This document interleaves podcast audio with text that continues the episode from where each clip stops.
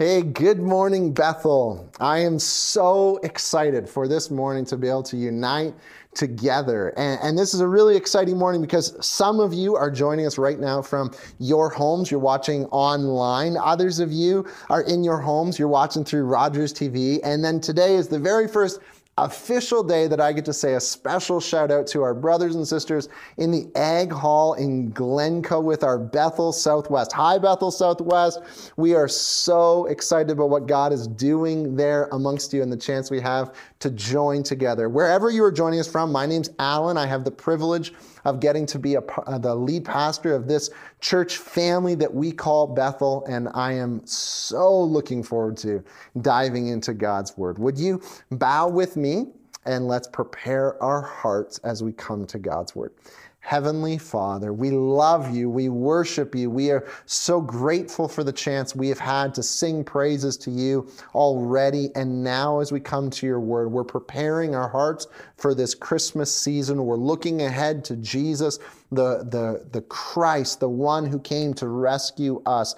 And we ask that you would lead us. May the words of my mouth and the meditations of each of our hearts be found acceptable, and may they be pleasing in your sight, O Lord, our rock and our Redeemer. Amen and amen.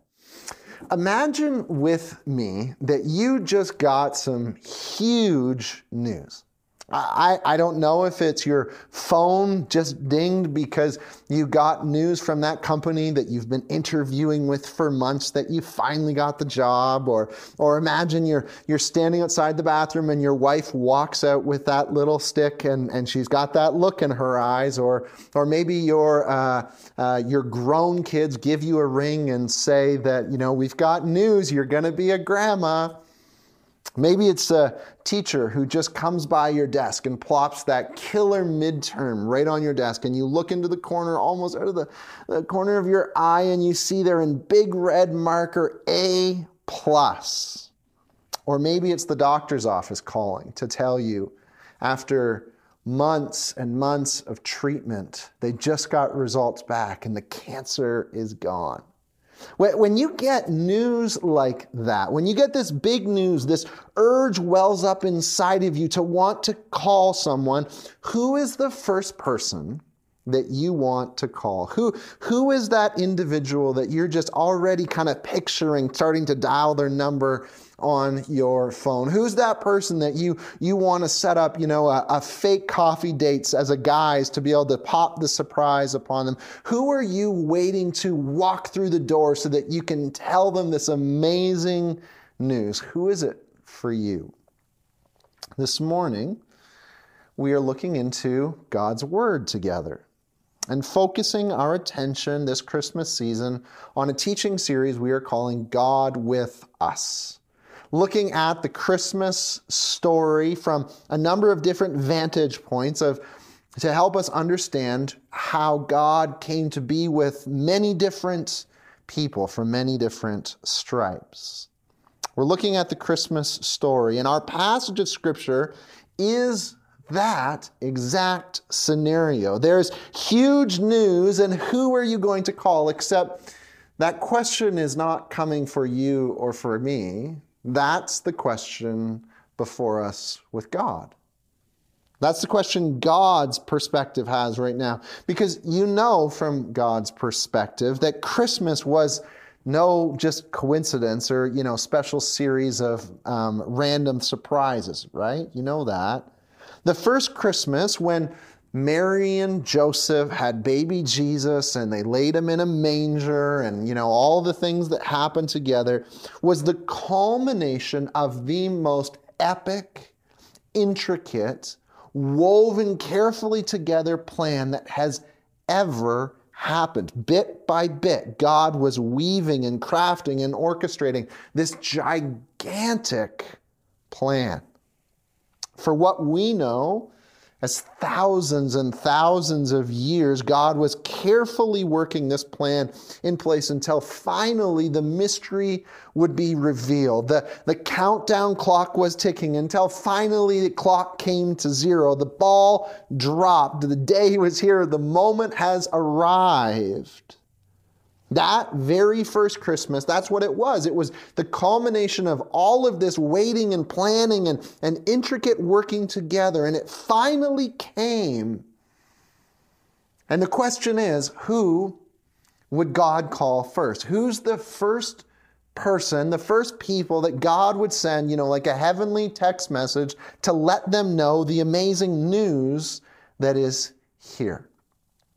And if you're hearing this story for the very first time, or maybe you imagine hearing this story for the very first time, the answer to that question is nothing short of shocking. It is not at all what you would expect.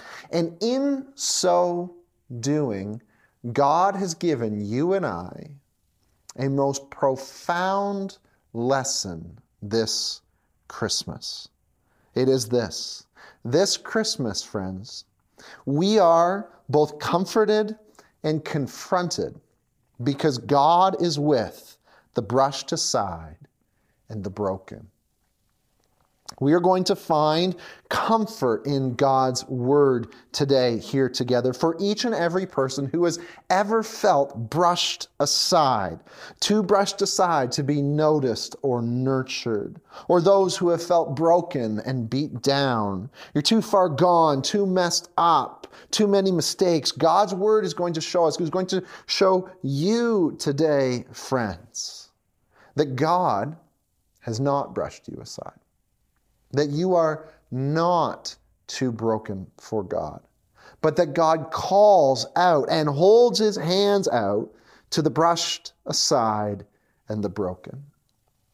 God's word is also going to confront and challenge us today because each and every one of us have brushed others aside. We have looked down our noses on those whom God came to rescue. We have hurt and wounded those whom God loves. And we are going to see the gospel beautifully held up in front of us, bringing us to be challenged and brought to a place, a posture of both humility and grace at the feet of Jesus. And so, turn in your Bibles with me, grab them out, and turn to the Gospel of Luke, chapter 2 the Gospel of Luke, chapter 2, and we're going to be looking at verses 8 to 16 today. The first seven verses of the Gospel of Luke are the account of Jesus being born. They're in Bethlehem 2,000 years ago. You know, no room in the inn, Mary and Joseph laid in the manger, all that stuff, right? And then we read immediately after it says Jesus is born, we read this in verse 8. And there were shepherds living out in the fields nearby, keeping watch over their flocks at night our attention at this moment. It's like if you're a movie scene, that there's this epic, you know, drone shot where it goes from the nativity scene zoomed in and all of a sudden it just pans out and then goes all the way over to this countryside hill and goes right down and focuses in on this group of shepherds. This group of guys who it says here, they're living out in the fields. They've got no roof over their head. They've got no nice warm blankets to cuddle up in in bed. They, their bed was the ground, their pillow was a rock or maybe a folded up sweater. They haven't showered in weeks, probably. No education, no bank account. All they have is the sheep they're looking after and the stuff that's in the bags they carry upon their backs. This group of shepherds, you'll, you'll never believe it but after God had worked for all of eternity, weaving and intricately directing and guiding all of his careful plan, this group of shepherds are the very first people that God says, I'm going to call. It says, verse 9, the angel of the Lord appeared to them, and the glory of the Lord shone around them, and they were terrified. These unsuspecting, you know, minding their own business group of ragtags probably fall off the logs they're sitting on beside the fireplace. And, it says there that they are utterly, you know, knee knocking, hearts racing, terrified. Literally, those words in the original language say they were frightened with a loud fear. But this messenger of God is like, you know, there's no need to fear here. This isn't fire and brimstone, life, you know, flashing before your eyes sort of moment. It says there in verse 10 the angel of the Lord said to them, Do not be afraid. I bring you good news of great joy that will be for all the people. Today in the town of David, a Savior has been born to you. He is Christ the Lord. And this will be a sign to you. You will find a baby wrapped in cloths and lying in a manger. You, you, gotta, you gotta catch this, friends. The very first person, very first people, God calls to let know about his incredible plan and the mystery that has now been revealed is a group of shepherds. The first line in this is just an immediate kind of like make you smile play on words if you see it in the original language. We, we read there in our translation it says do not be afraid i bring you good news of great joy. Literally there this line says the angel says like no fear i bring you loud joy. See the the the shepherds it says there are like they are filled with fear and loud they, they are frightened with loud fear. And then the angel comes and says no no no fear i bring you loud joy. I, I, have got good news, the most incredible, breathtaking, mind blowing news you could ever imagine. I've got loud joy that you need to hear. God has sent me, the angel says, to tell you first this incredible news. Just let that sink in. If you were God and you worked for thousands of years weaving together this plan, dropping the breadcrumbs, guiding all of human history to get to this moment, this culminating moment, the rescue plan of the world is here, and the first person you tell is a group of shepherds? I'm not sure how much you know about shepherds back in the day when this whole situation is going down. I mean, we've already seen these are guys who are, you know, living out in fields. They don't have homes, right?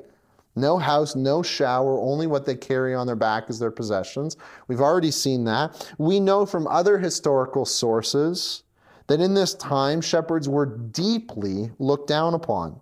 One source talks about how they were considered nothing but liars, no good liars. They could not testify in court because they couldn't be trusted.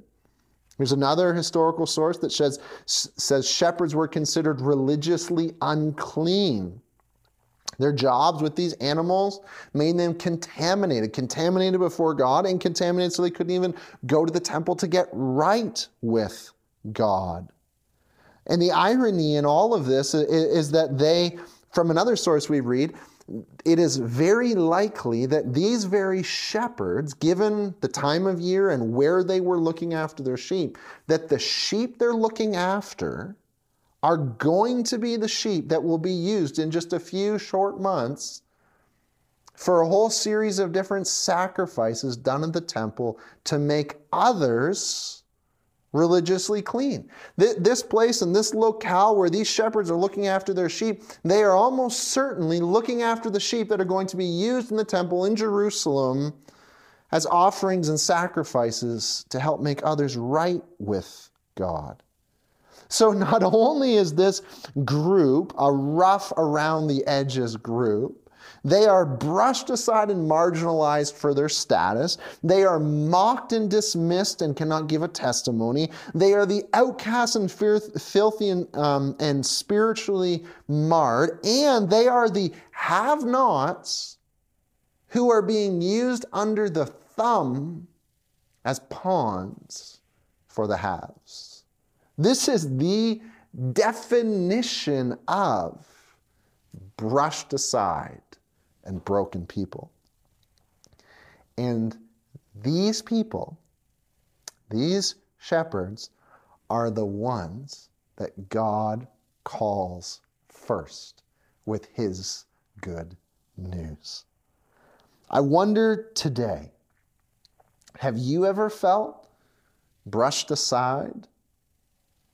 Have you ever felt less than? Have you ever felt like I'm just not enough? I'm not good enough. I'm not smart enough. I'm not strong enough. I'm not pretty enough. I'm not rich enough. I'm not tall enough. I'm not skinny enough. Have, have you ever felt like you've been in a spot where you feel like you're just being looked down upon and you're on the outside looking in? Have you ever felt like you're just too broken, like you've messed up one too many times, like you've come from this background that's just too far gone? That you've got nothing to offer, like you've got to hide and pretend and put up these facades and hold up the smile because if anybody actually found out what was really going on inside your heart and your head and your home, if anybody actually understood what you were really wrestling with, then it would just be like the ultimate nightmare and disaster. And so you've just got to hold up all of these walls, faking it, always on the lookout and always terrified for if anyone ever found out just how broken you really feel like you are. Have you ever felt like when it comes to being brushed aside and broken, there's just no way God would want anything to do with me? There, there, there's no way I could approach God. There's no way I could bring everything that is in my life, all that I am, to God because I'm, I'm just too brushed aside. I'm just too broken. Our scripture today, friends, is declaring to us this incredibly comforting message. God is with the brushed aside and the broken. God is with the brushed aside and the broken, dear friends. That messenger sent right from God says, verse 10, I bring you good news of great joy that will be for all the people. Now, we of course don't have the ability just off of the pages of text, the black and white in front of us, to know where the angel emphasized different words, right? We, we can't, but, but I, I think it would be fair to suspect that just maybe that word all there as, as the angel said this, had some extra special oomph behind it. Dear friends, I've got a message of loud joy that will be for all the people, for everyone, not just the ones who are prominent and powerful, not just the ones who are pretty and polished, not just the ones who have it all figured out, not just the ones who've come from a nice family and lived a nice life and all followed the nice path. I bring you good news of great joy that will be for all the people, the angel says. Today, in the town of David, a Savior has been born to you. He is Christ the Lord. Right this very day, a rescuer has come into the world. See, it's good news for all people because a Savior has come. A Savior has come. One has just arrived who has come to rescue the people. He is the Christ. That, that's not just Jesus' last name. That, that, that's the, the Old Testament word of Messiah here in Greek. That, that's the, the pointer to the one who is long awaited, the anointed one, the rescuer, who God has been orchestrating all of human history, pointing us ahead to. But how often,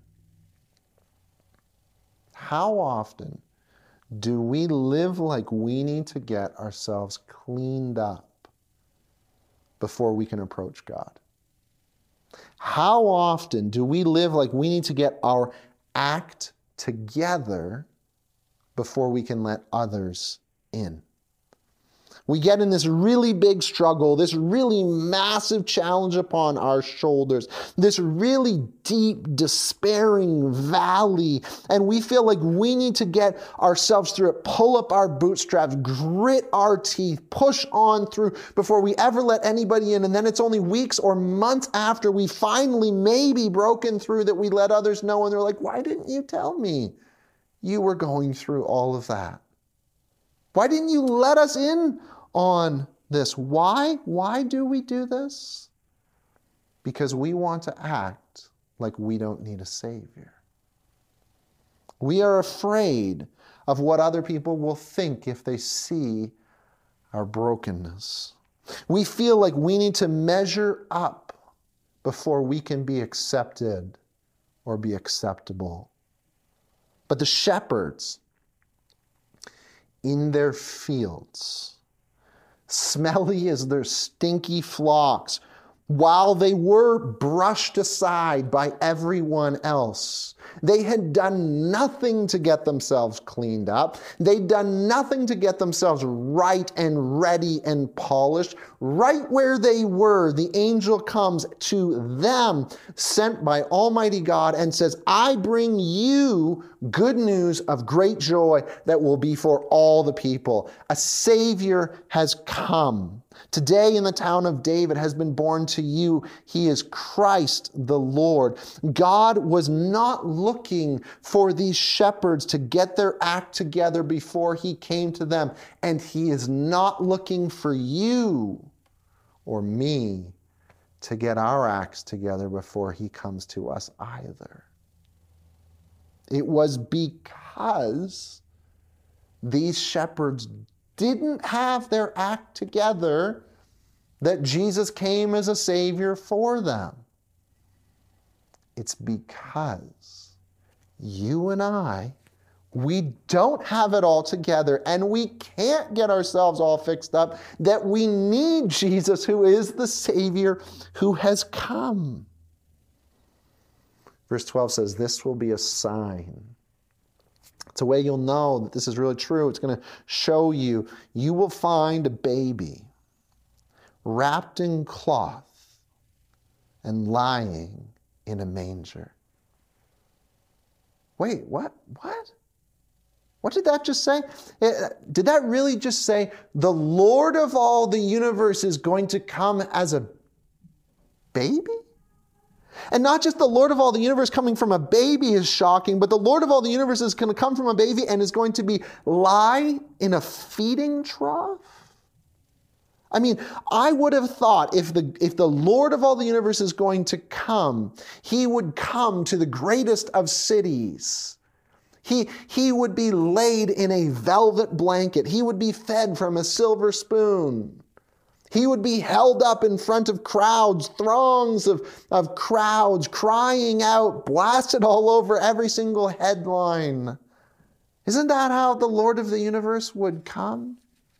But before they could even process this, verse 13 suddenly a great company of heavenly hosts appeared with the angel, praising God and saying, Glory to God in the highest, and on earth peace to men of whom on whom his favor rests. The sky is filled or the hillside is filled. It, it says with a great company, uh, it's so big you like can't even count them everywhere you look. There's just these these angel armies. That's that's literally what the phrase heavenly host means. Angel armies. There are these heavenly soldiers singing in a united victory march at the top of their lungs, crying out, "Glory to God in the highest, and on earth peace to men on whom his favor rests." Praise and honor and credit to the God of all the universe who has now made it possible for this rescue plan to happen. Peace on all those who realize they need a Savior. And the favor of God rests upon them as they give their lives to Him. And then, seemingly almost as quickly as they came, this angel army goes back to heaven beside the very throne of God. Verse 15 When the angels had left them and gone into heaven, the shepherds said to one another, Let us go to Bethlehem and see this thing that has happened, which the Lord has told us about. Did this really just happen? We got to go check this out. And so they march off as quickly as they can to see if it's really real down the hill and into town. They hurried off and found Mary and Joseph and the baby who was lying in the manger. It was just as the angels had said. God not only called the brushed aside and the broken, as his very first call when the great news has come. But catch this God became the brushed aside and the broken. Jesus became a baby, born to a poor young couple, so poor they couldn't even afford a room in the inn, so brushed aside and broken that this little baby was laid in the trough that the animals used to eat. Jesus came for the brushed aside and the broken by becoming brushed aside and broken. He is the one who said, I did not come to be served, but to serve and to give my life as a ransom for many. He is the same one who John opens up his gospel by saying, He was in the world. And though the world was made through him, the world did not recognize him. He came to that which was his own, but his own did not receive him. This was his saving plan. Not arms crossed with a scowl not a finger waving and looking down his nose from heaven upon each and every one of us. But God's very first call reveals exactly how his entire rescue plan was going to play out. God calls out to the broken and the brushed aside by becoming broken and brushed aside. God welcomed the broken and the brushed aside by rescuing one of them as their own. As we consider this text, as we consider this Christmas story that tells us God is with the broken and the brushed aside, I believe this message both comforts and confronts us. This Christmas, we are both comforted and confronted by Jesus who came for the broken and the brushed aside. There is such profound comfort for us within this text, for all who have ever felt broken or brushed aside.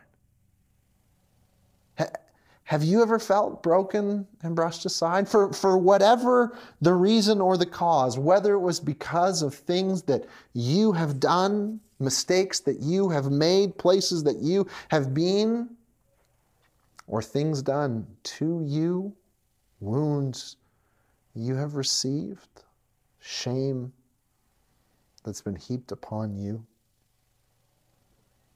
I bring you good news of great joy that will be for all the people, for all people.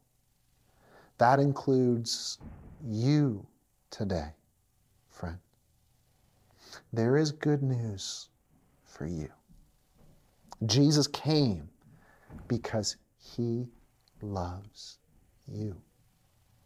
Jesus came to rescue and to help, to heal and to restore you right now. He came to make it possible for you to be welcomed into the very hands of God right now. He came to invite you into relationship with God Almighty. And He is not asking you to fix yourself first.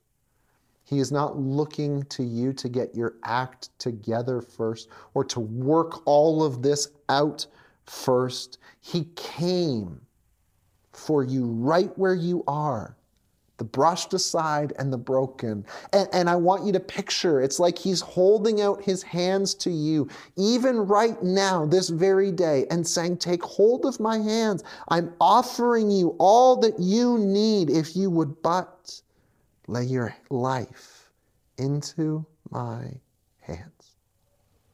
Today, friend, this Christmas can be the day no matter how brushed aside or broken you might feel, God is holding out his hands to welcome you in.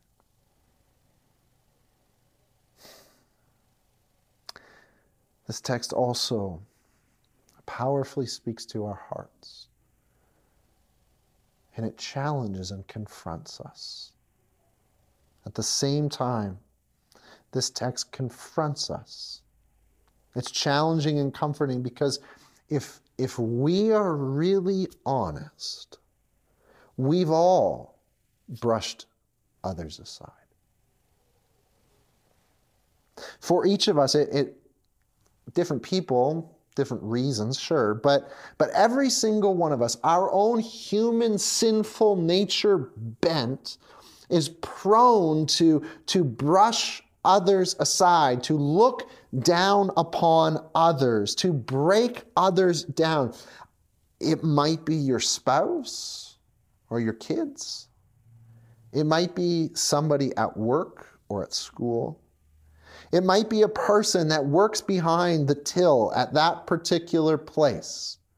And, and, and, it's the way they speak. Is it the accent of their voice? Is it the color of their skin? Is it the job that they do that makes you look down and brush them aside? It, it might be that person who identifies as fill in the blank.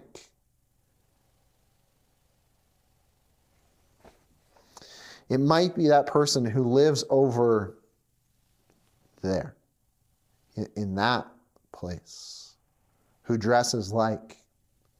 It, you know, it might even be the person across, across the aisle from you sitting there at church who who when they when they start talking about the bible it's quite obvious that they read it in a very different way than you do they come from a very different background than you do. They, they don't really understand certain things or they're struggling with what or they don't, haven't really worked through this. And we, for whatever the reason, there can be a thousand different things, but somewhere in our bent out of shape, sinful, broken hearts, we have this propensity, every single one of us, to identify the them so that we can feel better about us to look down our noses, to brush aside, to dismiss and break them. Here's the problem, friends Jesus came for each and every one of those that we are brushing aside. Jesus came and died and was raised to life on a rescue mission for them. And here's the problem we are just like them. There is no us versus them. The beautiful message of the cross is this the good news of the gospel is this we all need a Savior. There is level ground at the foot of the cross, as the old saying goes. We all desperately need to fall at the feet of Jesus who has come for us.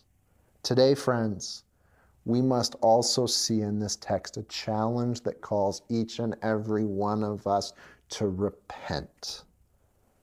I am sorry, God, for looking down upon those whom you love. I am sorry, God, for how I have been so blinded by my own pride to not realize I am just as desperately in need. Today, friends, may God give us the grace to see that He is the one who has come for the brushed aside and the broken.